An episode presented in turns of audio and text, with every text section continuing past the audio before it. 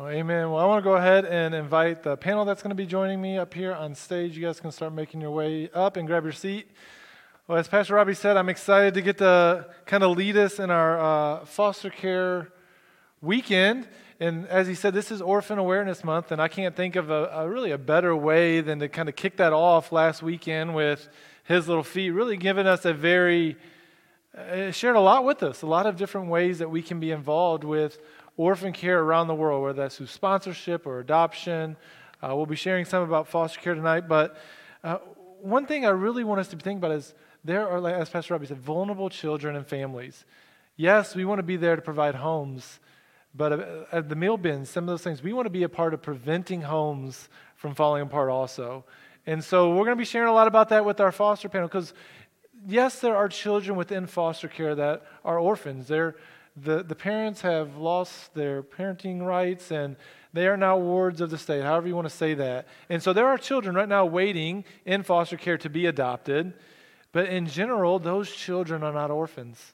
They are children who, whose families need help. And so we've got some parents up here, some foster parents on stage who are going to be sharing some of their experiences, some ways that God has been working in their lives and in their families. And so I'm really excited. So let me introduce uh, our panel here with me. So, here, first to my left is Adam. Uh, him and his wife Kisa are foster parents. Uh, they've been certified for three years now, but really just over the last month and a half have started fostering. Uh, and they've got three little ones, biological, in their home. So, again, stepping up to that plate with three little ones. So excited to have Adam and to get to hear uh, some of his perspective today. Uh, next to him in the middle is my favorite lady in the room. That is my wife, Hannah. Um, she's probably the most green of the foster parents. We've, uh, you may not even be aware of this, but we've been fostering for the last two weeks now. So we got a placement about two weeks ago, and so uh, we're adjusting. Our life is is crazy right now, but God has been good in the midst of all of that. And she's really leading our uh, foster and orphan ministry here at New Hope. And so uh, she, she may be a new foster parent, but let me tell you, I, t- I told our uh, Adopted for Life growth group last year, she lives in this world, guys. She reads blogs, she listens to podcasts. Sometimes I say, Hannah, I need you to calm down a little bit. She wants to, I mean, I love it. She is an information bank in this area. So, super excited for you guys to get to hear uh, from her. And then at the end is Caitlin. She is a foster parent. Her and her husband Dan live up in Schroon Lake. She's the veteran of the bunch. She's been doing it for seven years, and hear this, has had 31 children in her home. And I've had the opportunity to adopt two of them. And so, just a wealth of knowledge. Super excited to get to hear from her. We actually heard from Caitlin. She was on a foster panel similar to this with our agency uh, when we were going through the process getting trained. And so, as she was talking, we didn't know Caitlin. Uh, some of y'all did and didn't connect us, so we'll forgive you for that. Uh, but we're hearing her talk and share her passion for these children. And we're, we're hearing, we're like, we've got to meet this lady. I don't know who she is, but she didn't say it, but it was coming out. Yes, she loves children, she loves their families, but more than anything, you could tell she loved the Lord. And it was infectious. And so, super excited to get to be on this panel with Caitlin and for you guys to get to hear from her. Um, but, Hannah, let me start with you with our first question. Uh, we talk a lot about orphan care and adoption and foster care.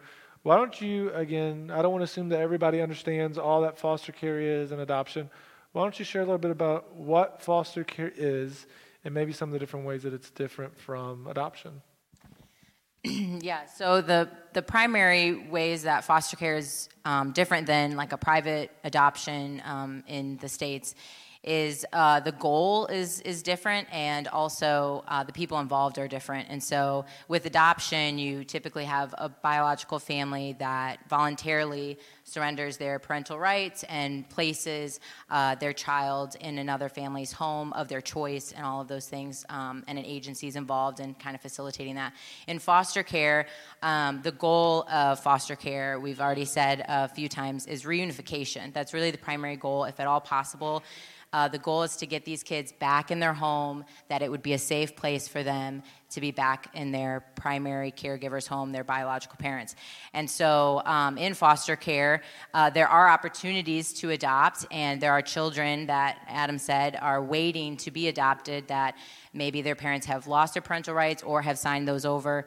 Um, there's I think the last number I read actually was like 115,000 in the country are waiting, and a lot of them are older youth um, to be adopted and have a, a family to live with. Um, some of them are in group homes, some of them are still in their foster homes, but are not adopted yet. Um, and so uh, that is an opportunity in adoption or in foster care. But um, in fostering, the primary goal is to get them back with their parents if possible. And so uh, the state or agencies are involved. They remove kids from homes, and then we'll put them in kinship care if possible. If there's another family member or relative that the kid would know, that would be ideal. But if that's not possible, they'll move them to a foster family's home. And um, while the parents have some steps that they need to take in order to make their home safe again um, and procedures and whatnot, and once they meet those goals set up for them, uh, they will transition those kids back safely into their parents' house. Mm-hmm. Good. Uh, Caitlin, why don't you just kind of share how your family, again, seven years ago, maybe eight, I don't know how long you, you started the conversation, but at some point it took steps forward. How did you and Dan get to that point where you said, okay, this is the next step for our family, and what did it look like? So that actually started when I was 10 years old. Um, I saw kids in my school that were in foster care in um, a halfway home. I grew up in a big city, so um, we had kids in a halfway house, and I just saw that they were treated differently. And everything inside me was like, that's not okay. So I need to be part of this. I need to be part of the change. Um, and I need to make sure that these kids feel safe. And so at 10 years old, I was like, I got to do this. Someday, somehow, I'm to do this. And um, I wasn't saved. I didn't know the Lord at all. Um, I didn't get to. I didn't come to know the Lord until right before I came up to New York. But it was cool how the Lord gave me the gift of a husband that had the same passion as I did. I'm a little bit more intense than he is, but um, we actually talked about fostering six months after we got married. And um, so 13 years ago, we started the conversation. Um, and wow, eight years ago, we started the process. So um, it was cool to be on the same page. And um, he's an awesome. He's an awesome role model for these kids. So. Mm. That's great.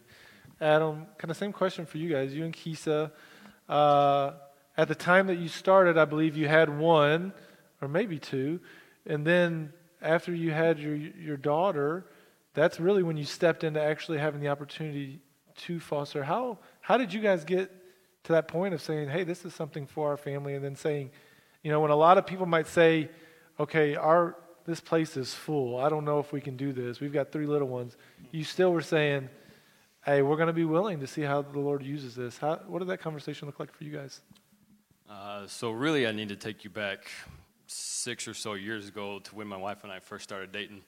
Um, you know, when you're courtship, that's not a word you use anymore, but that's where my mind goes. So, after Bible study one night, Kisa and I had a very heartfelt conversation. It was one of those, she basically come out and said, Hey, I have a deal breaker for you. I was like, okay, if I don't get this right, we're done. Like, I'm shaking you. Anyway, so she said, what are your thoughts on adoption? I said, so this is cool how the Lord works. Similar story. I said, and I'm not going to get into specific details, but I said, what are your thoughts on adoption from this place? Smart man there. And I, and I, but I was being dead serious, y'all, because that's something that I've always wanted to do. I've always wanted to adopt. Like, that's a desire the Lord has given me years and years ago. And to have her come out and say, hey, this is a deal breaker for me if you're not on board with it right now. Praise the Lord, I was, because here we are, you know. But um, so it, it really, for us, the same way, it goes back from when, from years ago before we even met each other. So mm-hmm. that's cool to see how the Lord has worked in that. Um, but here's something I've been thinking about like, Kisa has had a desire for a long time to foster. Not me. Mm. It's not something I wanted to. I will adopt. I don't want to go through all the work it takes in fostering. I even talked her out of being a foster parent when she was a single woman. I said, babe, don't do it. I Said that's not, it's not a good idea. But look where the Lord has us right now. You know, it's so cool. Um, so yeah, we we about three, a little over three years ago, we had those conversations again. Said, all right, we feel like we want to actually get into this. Not just we want to do it. We actually want to go for it. So we started that process. We went through our certification as well, um, and we've had to learn to be patient because it's been a little over three years. How old is? Yeah, about three and a half years we've been certified.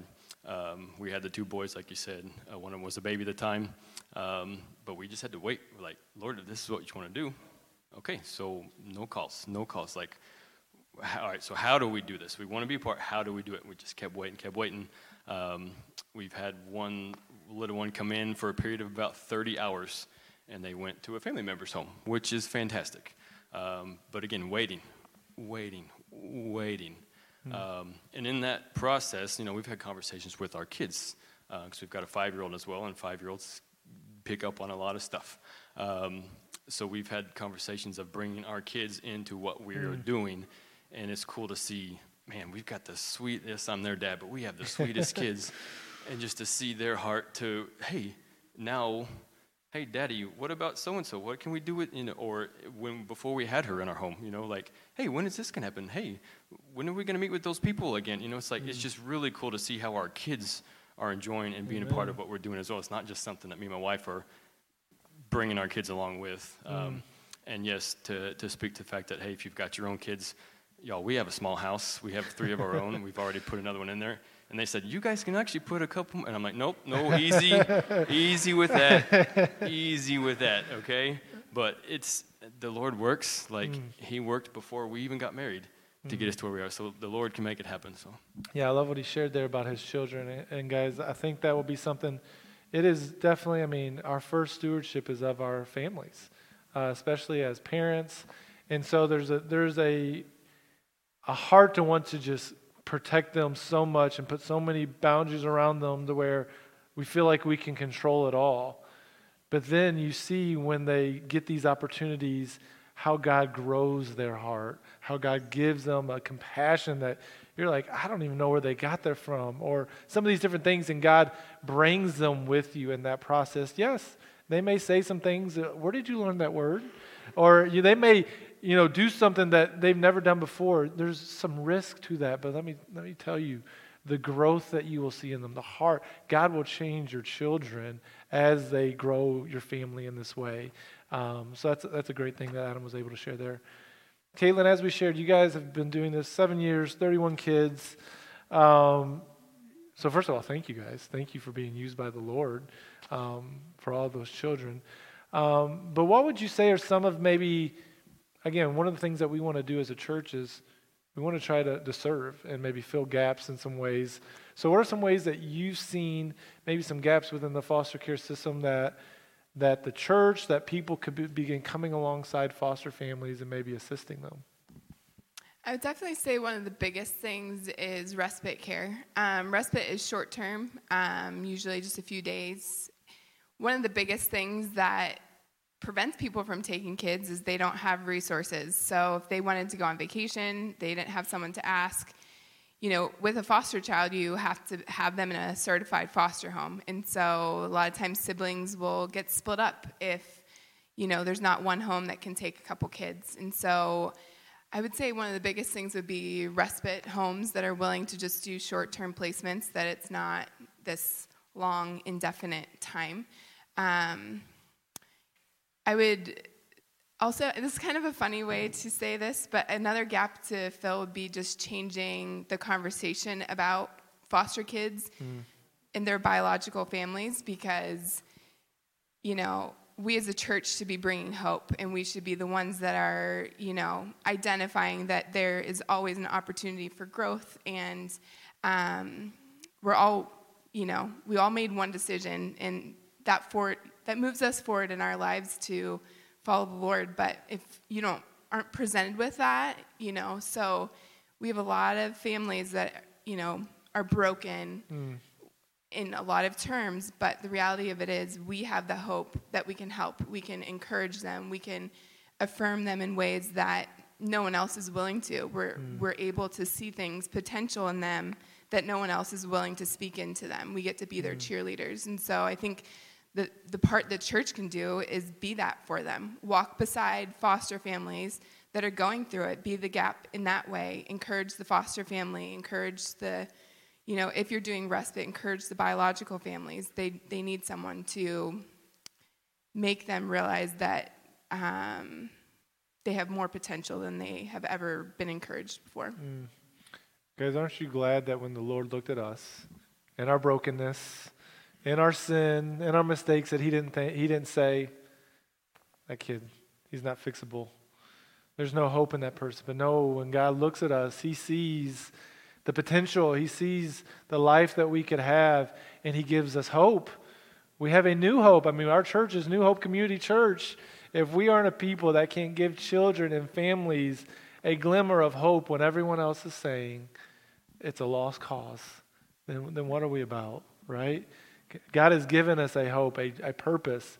And so we have an opportunity to be a part of that, providing that hope to people.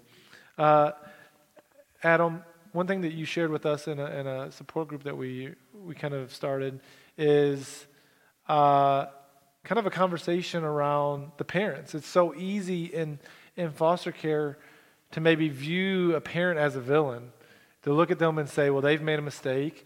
We're going to throw the baby out with the bathwater and just say, okay, uh, they don't deserve another chance. But yet, a big part of foster care, as we've been sharing, is walking alongside these families and helping them. How has God kind of worked in your heart? Uh, just in, I'm not here to love a child, but I am here to love a family, parents who are doing all that they can to hopefully get this child back in their family. How's God worked in your heart in that way? Uh, so a couple things real quick. Um, um, so in the the the email that gets sent out, maybe a lot of you guys get it, it's the the worship guide for the weekend. Um, this kind of fits right along with that. And I don't know how many of you pay attention to it. And I'll be honest, I don't every week, but praise the Lord, I did tonight because I was thinking through this. And again, this is so cool. It says this weekend's message under Foster Care Weekend. First line says, caring for vulnerable children and families is at the heart of God and the heart of New Hope. I'm going to get myself in trouble if I cry because I haven't cried in a long time, and my wife will ask me why I did it tonight.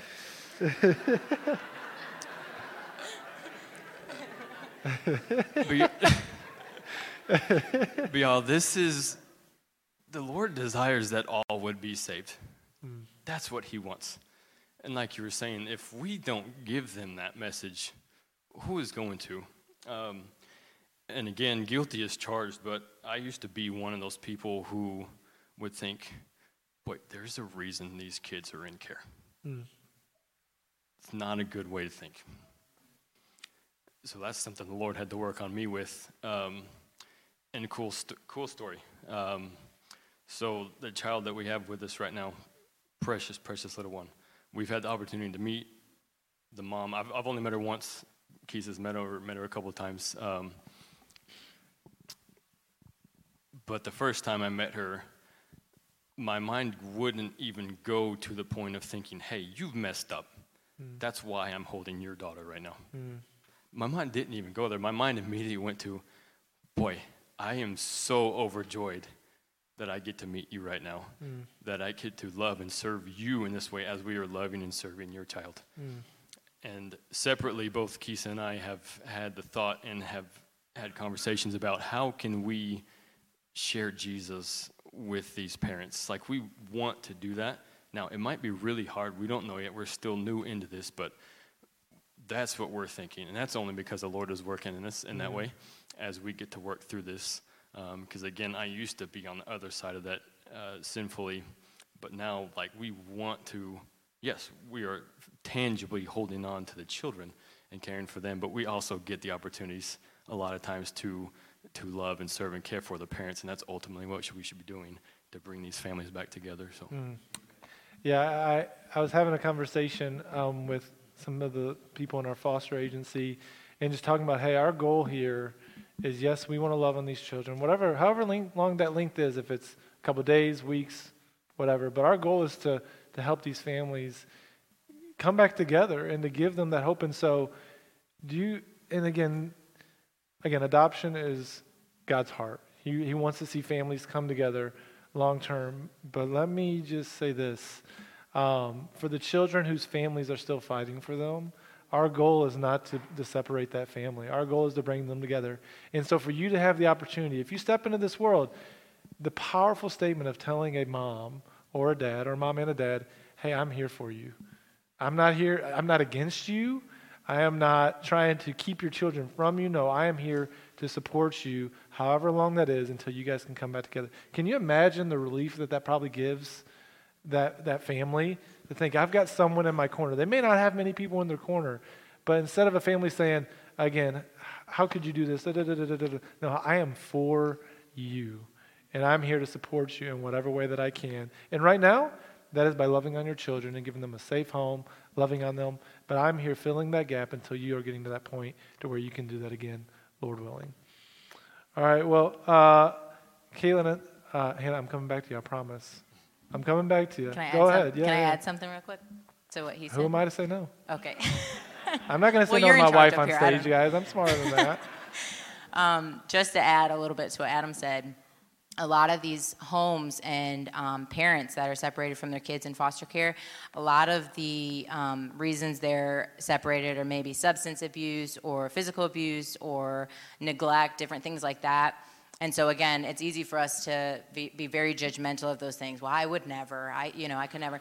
But a lot of these um, parents come from generational uh, they've been in care before somewhere in their life if you you know dig deep and see their past their history. They've been through their own trauma. They've been through their own separation maybe of their parents. Maybe they've never had a cheerleader or someone to encourage them in their corner saying mm-hmm. you can do this. You can parent well. You can get better. You know those types of things. And so again the the role that we can play in just being that to them and saying, hey, we're not against you, we're on your side, we're in your corner. We want to see you guys reunified. Again, relief for those parents to hear that, that you're not trying to keep their kid, take their kid from them. But also, they may have never heard that in their life mm-hmm. from a parent, from a teacher, from a caregiver. They may have always been told, you're not worthy, you can't do this. And so, thinking about that, I think, again, helps us to have a little bit more compassion. Sometimes this is lifelong and generational um, trauma or abuse or different things that happen that follows families for a long time. And so, For sure. Can I, can I add to it? Hey, yeah, Um, please do. going on what she's saying, that word, the phrase like hurt people, hurt people, it's that same concept, but so much hurt has been in so many of these pa- people's paths. And um, the, the opportunity just to, I was able to talk to a bio mom um, about two years ago and just tell her, this is the first time you've ever had resources in your life to make better choices. So I'm not going to sit here in judgment and tell you I don't like the choices that you're making because you're now just learning. You know, and that's the coolest part. We we don't get to view them as somebody that's a villain. We get to view them as somebody that finally has support. Mm. They finally have the things that they need to move forward, you know? And that's the coolest part about being a cheerleader in this way is because it's almost like when you have a toddler and they start walking or they start talking. It's like so exciting to see the growth in them and, you know, to be able to tell them, keep going. Mm. You're doing great. Like, it's a lot of times the first time they've ever heard that. So, mm. That's awesome. One thing we often hear and again, as foster parents or advocates is, you know, sometimes you'll hear someone say, "Well, I can, I can never do that. I can never give a child back. I can never love on a child with the potential that that child could eventually leave my home." Caitlin, I'm sure you've heard that many times throughout uh, your guys' opportunities to, to serve families. What are some ways, some healthy ways that we can respond to that, or that you would respond to that, to someone who's maybe here thinking, oh, they, great for them, but I can never do that. I can never love a child in that way with potentially them leaving. What would be a response to that? Um, I've said that a hundred times myself. Um, it's definitely something that you know we naturally want to protect ourselves from hurt. Um, but I think it goes so much further than ourselves because as adults, we're able to process our emotions, we're able to find encouragement with, especially within the church, with other believers and things like that. Um, but to think about these kids, and if a foster parent didn't take them in, a lot of them would go to shelters, you know, which in other countries are called orphanages. But we do have shelters here. We, I mean, there's a shelter half hour down the road, and so it's not something outside of the scape of reality for these kids. And think about, you know, there's over a half a million kids in foster care in the United States. If we thought about that realistically, and they're all going into shelters, what, what's going to happen to those kids? What, you know, when they turn 18, they have no family, they have no resources. So, I guess if someone said that to me right now, I would just try to encourage them that every child is meant to be in a family, whether it's for two days or, you know, for the rest of their lives. How valuable it is for a child to be loved on in such a personal and intimate way that they know that they're loved, they're supported, and they're safe. That's one of the mm. biggest gaps that these kids don't have.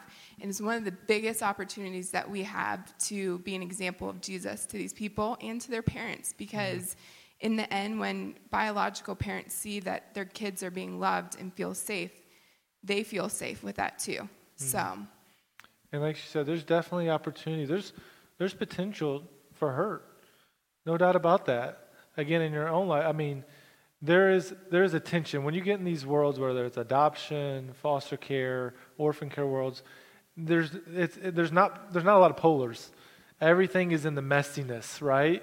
Of okay, I'm, I'm, I'm thankful that I get to love on this child, but I'm heartbroken over a family that is being disrupted.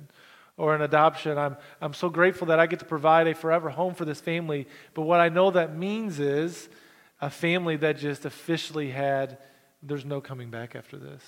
So there is a tension to all these things. And so the, the natural tendency is to say, I'm going to protect myself as much as I can from all these hurts and saying, hey, love is, takes vulnerability, right? If you're in a relationship, if you're married, if you've any of these things, if you're in friendships, there is a vulnerability to saying, hey, I'm going to care for you. Because there's a great potential for great joy, great happiness, but a great potential for, for heartache.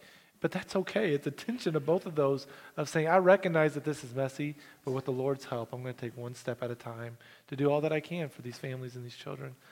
Uh, well, Hannah, as our orphan care, foster care, kind of ministry leader here at our church.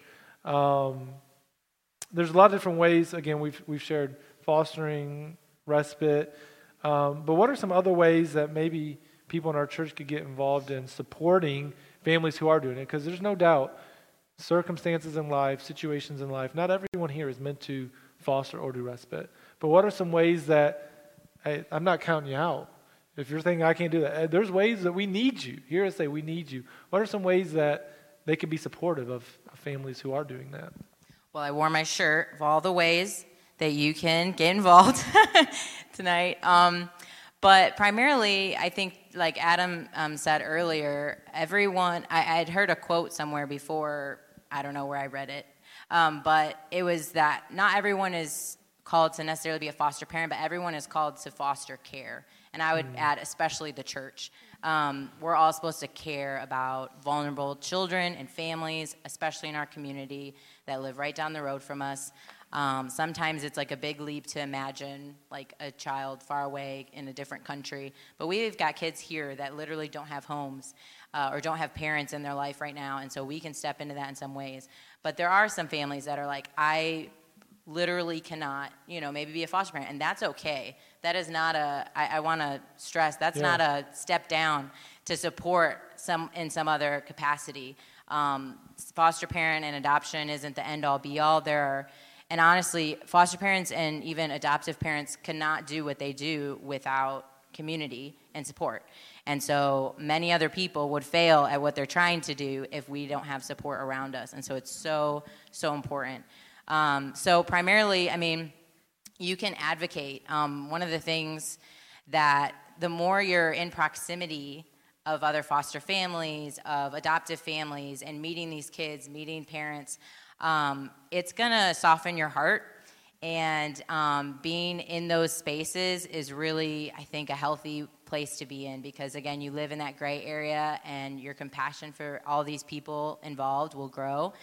And so, advocating, whether that's just in personal conversations, sometimes with friends, talking about it more, making it more of a normal conversation, even in your home, maybe with your kids, um, talking and bringing awareness to it in different ways that you can. Um, and then also volunteering. Um, obviously, we talked about our foster response team is starting up here at the church. Um, I'm not going to take credit at all for this ministry because we have seen this in other places and in a lot of ways have taken what we've seen work in other cities and things like that and kind of copy and pasted it and said we could do that you know? Um, we shared about a ministry um, in new jersey that does something very similar and in our adopted for life growth group last year. And um, multiple ladies after church texted after that group texted me and was like we can do that. I was like, what if we did this like years down the road? Wouldn't this be awesome? And they texted me after and was like, we can do that now. Why can't we do that now? Hannah, let's go. Let's do this now. And I'm like, okay, you guys are ready. Let's go. So um, we've had a good group of ladies that have been really supportive, about six of us, and have kind of gotten the legs on this thing and hoping in January to kind of formally launch our community and our agencies.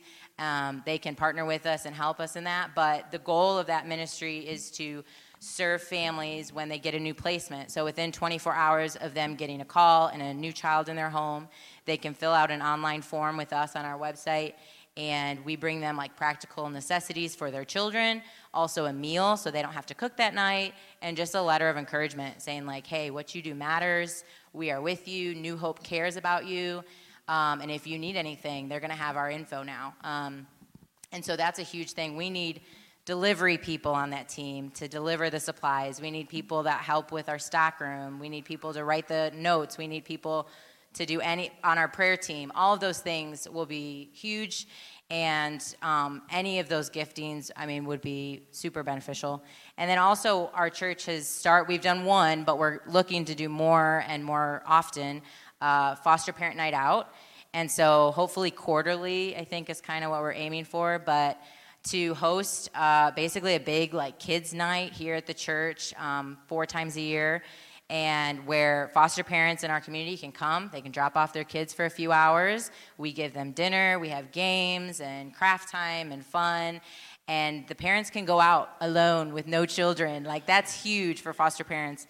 Um, a lot of them again without respite care or support in place they may not have babysitters that can watch their kids um, but it's important uh, to them too, sometimes with kids that have come from trauma and things like that, that we're equipped, that we're trained uh, to handle kids that come into our care and um, love on them really well. And so some of that is us being educated on how to care for these kids really well. Mm-hmm.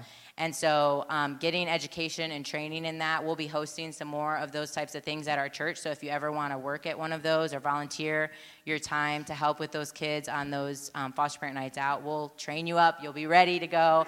And really, it's just a night of loving on those kids and giving those parents a break. Mm. And that's really needed. Um, and so, we're hoping to do that more often. But we did one in, I don't know when it was, no, July? Was it July? July. And so we're hoping to do maybe in January, I think, again. Um, so we need help. We need people. Last time we had about 20 kids ish come. And um, let me tell you something, guys. Foster parents, if you offer free childcare and time for them to go by themselves somewhere without their children for a little break, um, they're going to show up. So I expect our next one will be bigger because foster parents all know each other, they all talk. I have learned this within two weeks is like, oh, everyone knows everybody. Okay. Um, and so we will need more volunteers than we had last time. And so that's a huge way, just a tangible way that New Hope specifically, our church family can get involved in either of those two ministries. Um, but yeah, that's, I think those are the. Can I give yeah. an example with that? So, not directly through New Hope, but what I'm excited about why we are doing this kind of stuff as a church. Uh, several weeks ago, when we got that little one in our home, um, we got her one evening, and the next morning, about 3 o'clock, Kisa decided to up and fly to California to go see her sister. so I'm at home with four little kids, and I'm like, oh boy, if we can survive until Sunday at about 6 p.m., we'll be doing okay. But that next night, some super sweet dear friends of ours brought us a meal. I was like, oh, thank you, Lord. it's like, we might not eat supper till like 10 o'clock at night. Everybody's going to be bed at like midnight. As long as they've got clothes on their backs and everybody's alive, we're doing okay. But seriously, that is so huge. Just a meal, just a, a bag of diapers, an encouraging card. Hey, somebody shows up at your house, hey, can I go get you something from the store? Just those little things. Mm. And the one experience of we've had with that is huge. It's so mm. huge. So that's it's fantastic that we're putting that together as a church. Yeah, there's a there's a level of, of trust building, right? The reason we expect those numbers to grow at our foster parent nights out is you have to build trust with people. And those first hours with children in your home, there's a lot of figuring out, some trust being built. And so if we can take some things, hey, you don't got to go to the store, we've got you. You don't got to make a meal, hey, we've got you. What an opportunity. You just get to love on these children and, and transition. Again, we can't do everything, but we can do some things to help them transition into that time as a family. Well, guys, let's thank our panel for joining us on stage tonight.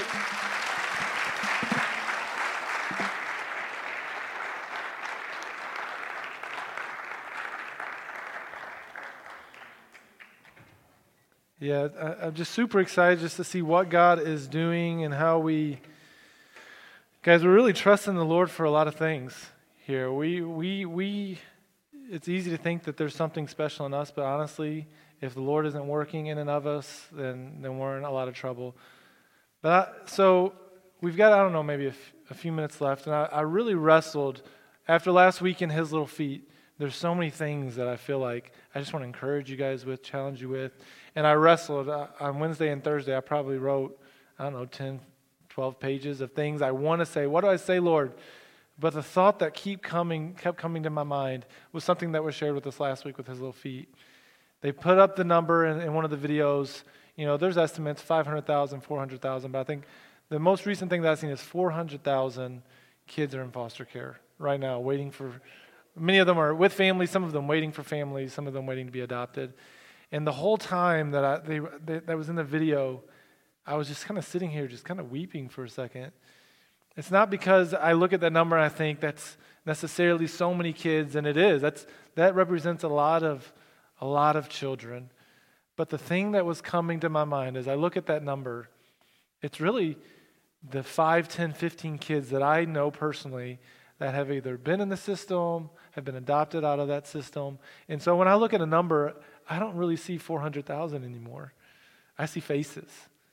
I see a niece who wasn't always my niece, but because my sister and brother in law said, Yes, we'll love on vulnerable children, I have a new niece. I think of the two little boys that my brother and sister in law have recently just started fostering. I see those faces. I see the little face that you will be seeing running around here, Lord willing, over the next little while that God has given us the opportunity as a family to love on for however long. See, I see faces when I see numbers now. I don't just see, because I can't, what can I do about 400,000, right? Well, that number's too big. I can't grasp it, it's too large. But I can see the faces and the individuals and the opportunities. I may not be able to do something for 400,000, but I can do something for one. I could do something for two. And we've just heard from three foster parents. You know, for some of us, we think those are real life superheroes, right? They are doing the daily grind, they are doing it. But if we're being honest, and I'm sure that they would say this, there's nothing super really about us or what we're doing. It's normal people by the grace of God who are now seeking to love children with the love that they've experienced from the Lord. But it's it's a battle. I'm sure if you ask them, many days they might feel like they're failing. Many, I mean, I felt that over the last two weeks. I, I, put my head down at night, or we get the, it's usually we get the kids in bed, and I think, what are we doing? It is a battle. It is spiritual warfare. Even this weekend, of course, Hannah's on stage with me, and we've got three kids with colds. And we're like, what are we going to do? We, somebody's got to watch our kids. We've got to have somebody. But the church, of course, came through for us. But it's spiritual warfare. The enemy doesn't want these things happening. He doesn't want us hearing about how we can be loving on kids and families. It's exhausting. But if we were to bring all of them back up here and ask them, hey, is it worth it? Is it worth it? The heartaches, the tears, the exhaustion, I feel like I could speak for them and say it is 100%. It is worth it. It is worth it to love on children in hard places, to welcome them, to accept them, to love them with, as they've, our panelists shared, maybe with a love that they've never experienced. Hopefully they have, but it's not guaranteed that they have ever experienced the love that you are getting to share with them. I want to share a brief story. There was a pastor in Texas. His name was Pastor uh, Bishop Aaron Black. He is a foster and adoptive father and pastor there. And in 2004, he stepped up to preach a sermon that he had prepared all week. It wasn't on foster care. But as he stood up to give the message, the image of his boys came to his mind. The faces of his sons seemed to multiply in his emotions as he recalled the image from the breakfast table earlier that day. Without any explanation, the pastor stood up and challenged his people.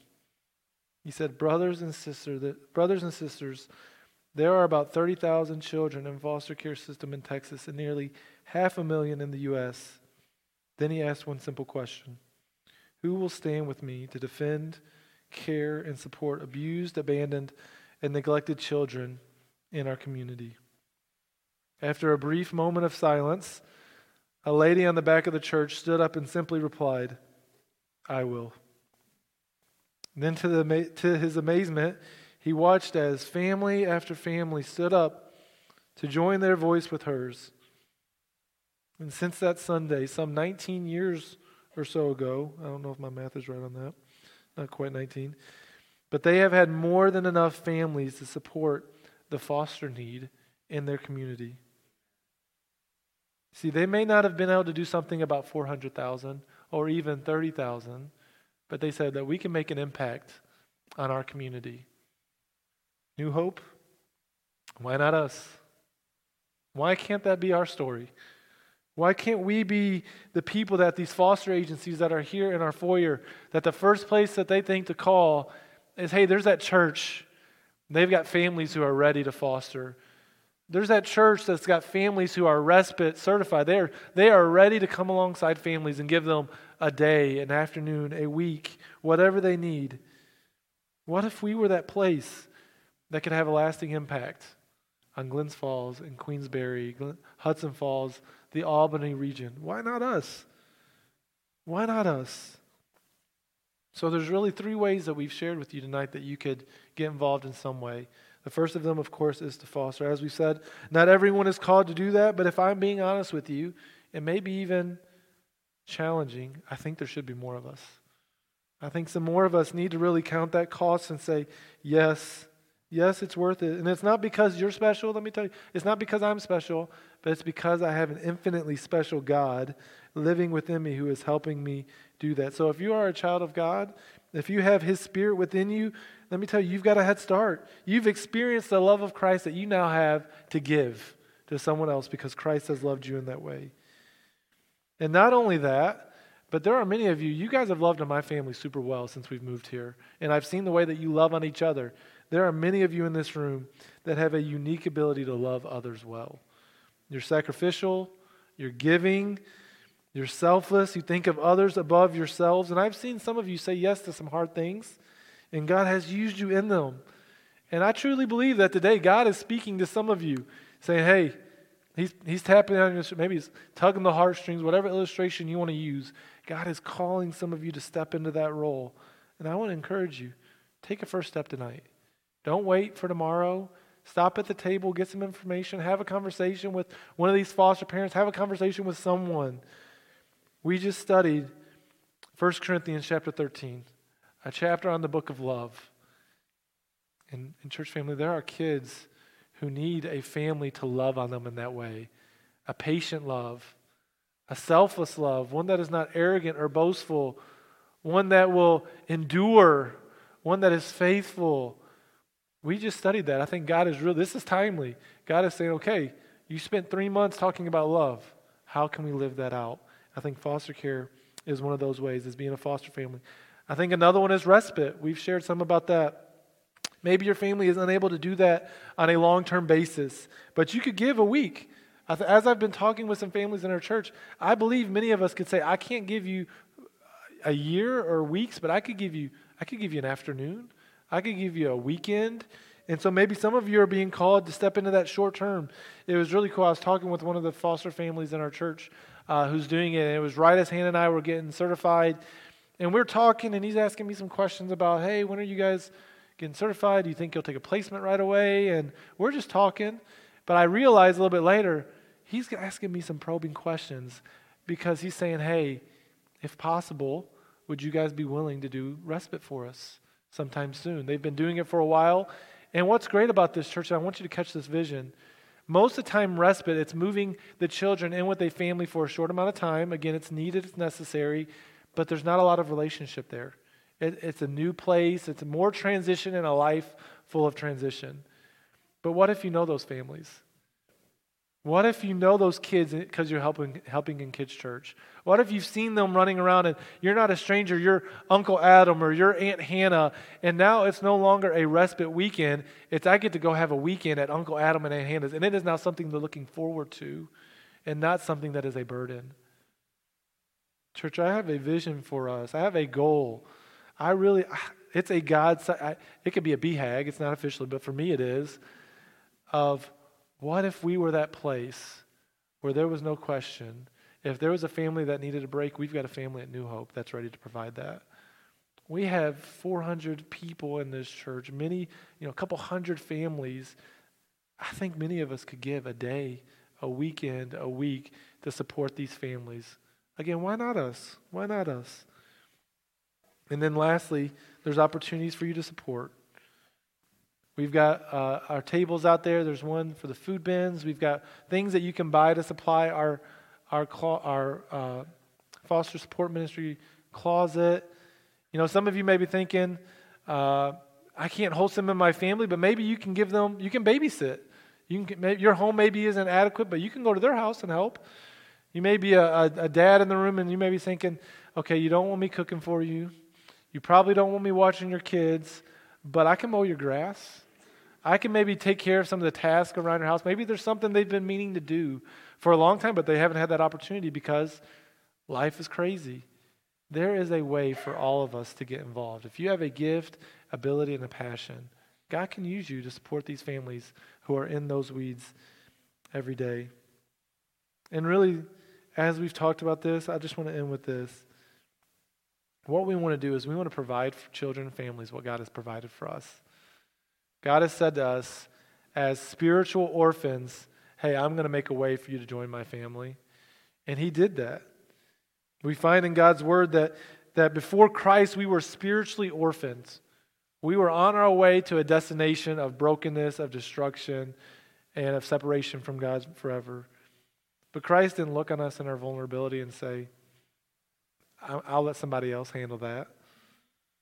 No, he says in John 14, 18, I will not, John 14, 18, I will not leave you as orphans.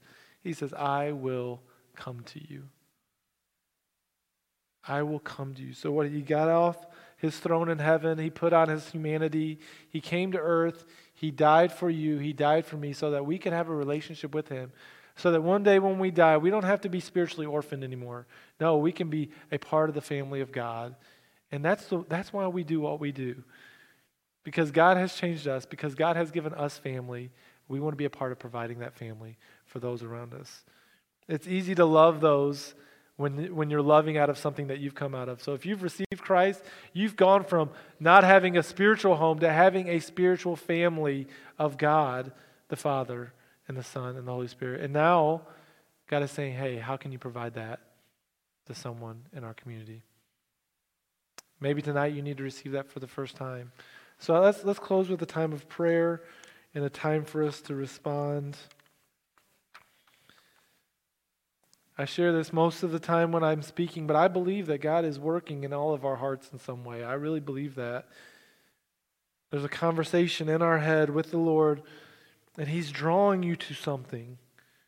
It could be fostering respite, going back and grabbing some tags to provide some supplies.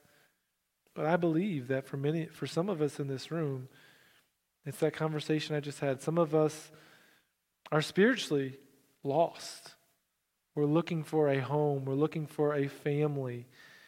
And tonight, God is saying, hey, you have one here. You just have to receive it. So you can do that if you if you want to give your life to the Lord and move from that place of of not having a spiritual family to having a relationship with God and being a child of God, you can do that by praying a simple prayer like this. Lord, I realize I need you. Lord, I've messed up. I've not lived a perfect life. I have sinned against you. And tonight I recognize that you sent your son to die for me and to raise from the dead so that I could be a part of your family.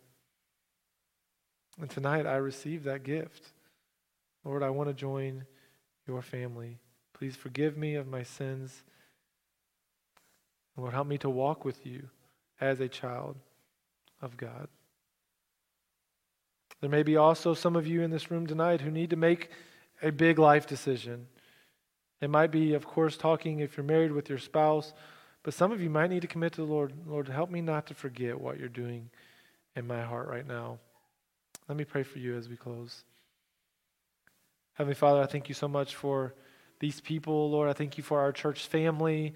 I thank you for the guests that are here. Lord, you have brought everyone here specifically for this night. Lord, some of us may have thought we were coming to hear something else, but Lord, in your perfect providence and in your perfect planning, you have brought every single person in this room here to hear and to be challenged about how they could love on children and families in our community. And so, Lord, as you are working on hearts, I pray that you will, Lord, soften them to what you are saying to them. Lord, some of these decisions that will be made tonight over the next couple weeks, Lord, they are big decisions. A lot of life change will happen. But Father, with your help, it is all possible. So, Lord, I pray that you would continue to work in these families, continue to work in our church. Lord, let us be a lighthouse. Let us be a beacon. Let us be a place that people know that they can go to, and they will be loved, they will be served, and they will hear the good news of Jesus. And Lord, I pray that through families saying yes tonight and over the next couple weeks, that, Lord, there will be families in our community that will be forever changed because of the love that they will one day receive from these families. I pray all these things in Jesus' name. Amen.